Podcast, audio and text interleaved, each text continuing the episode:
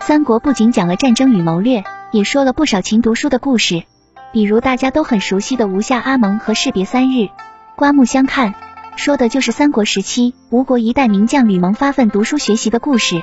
刘备的儿子刘禅也是一位善于读书学习的好同学。《三国志》记载，刘备给刘禅的遗诏中有一段话：“摄君道，说丞相探清质量，甚大增修，过于所望。沈能如此，无复何忧？免之。”免之。这段话的意思是说，诸葛亮对社军称赞刘禅的智慧，社军又将赞词告诉了刘备，刘备很高兴予以勉励。诸葛亮不是阿谀奉承之人，刘玄德也有知人之明，由此可见刘禅绝非鲁钝之人和扶不起的阿斗。刘禅除了拜一级为师学习《左传》，还苦读诸葛亮亲自抄写的《申子》《韩非子》《管子》《六韬》等典籍。对于刘禅读书学习的成绩，诸葛亮在《宇都微书》有个评语：朝廷年方十八，天资人敏，爱德下士。从处理军国大事，刘禅头脑始终非常清楚，这点不难发现。刘禅读书达到了学有所用、学以致用的境界。譬如诸葛亮急于北伐时，他规劝说：相父南征，远涉艰难，方始回都，坐位安息。今又欲北伐，恐劳神思。诸葛亮死后，刘禅立即停止了空耗国力、劳民伤财的北伐。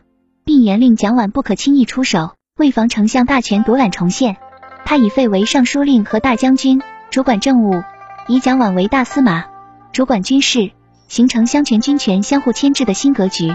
诸葛亮对子侄外甥的管教很严格，按现在的话说，完全称得上是一位英霸。《三国演义》没提诸葛亮教育下一代的事，但《三国志·诸葛亮传》中却写了很多，如他在一封诫子书中就这样说：“君子为人。”总是以心境来修养自身，以简朴来培养美德。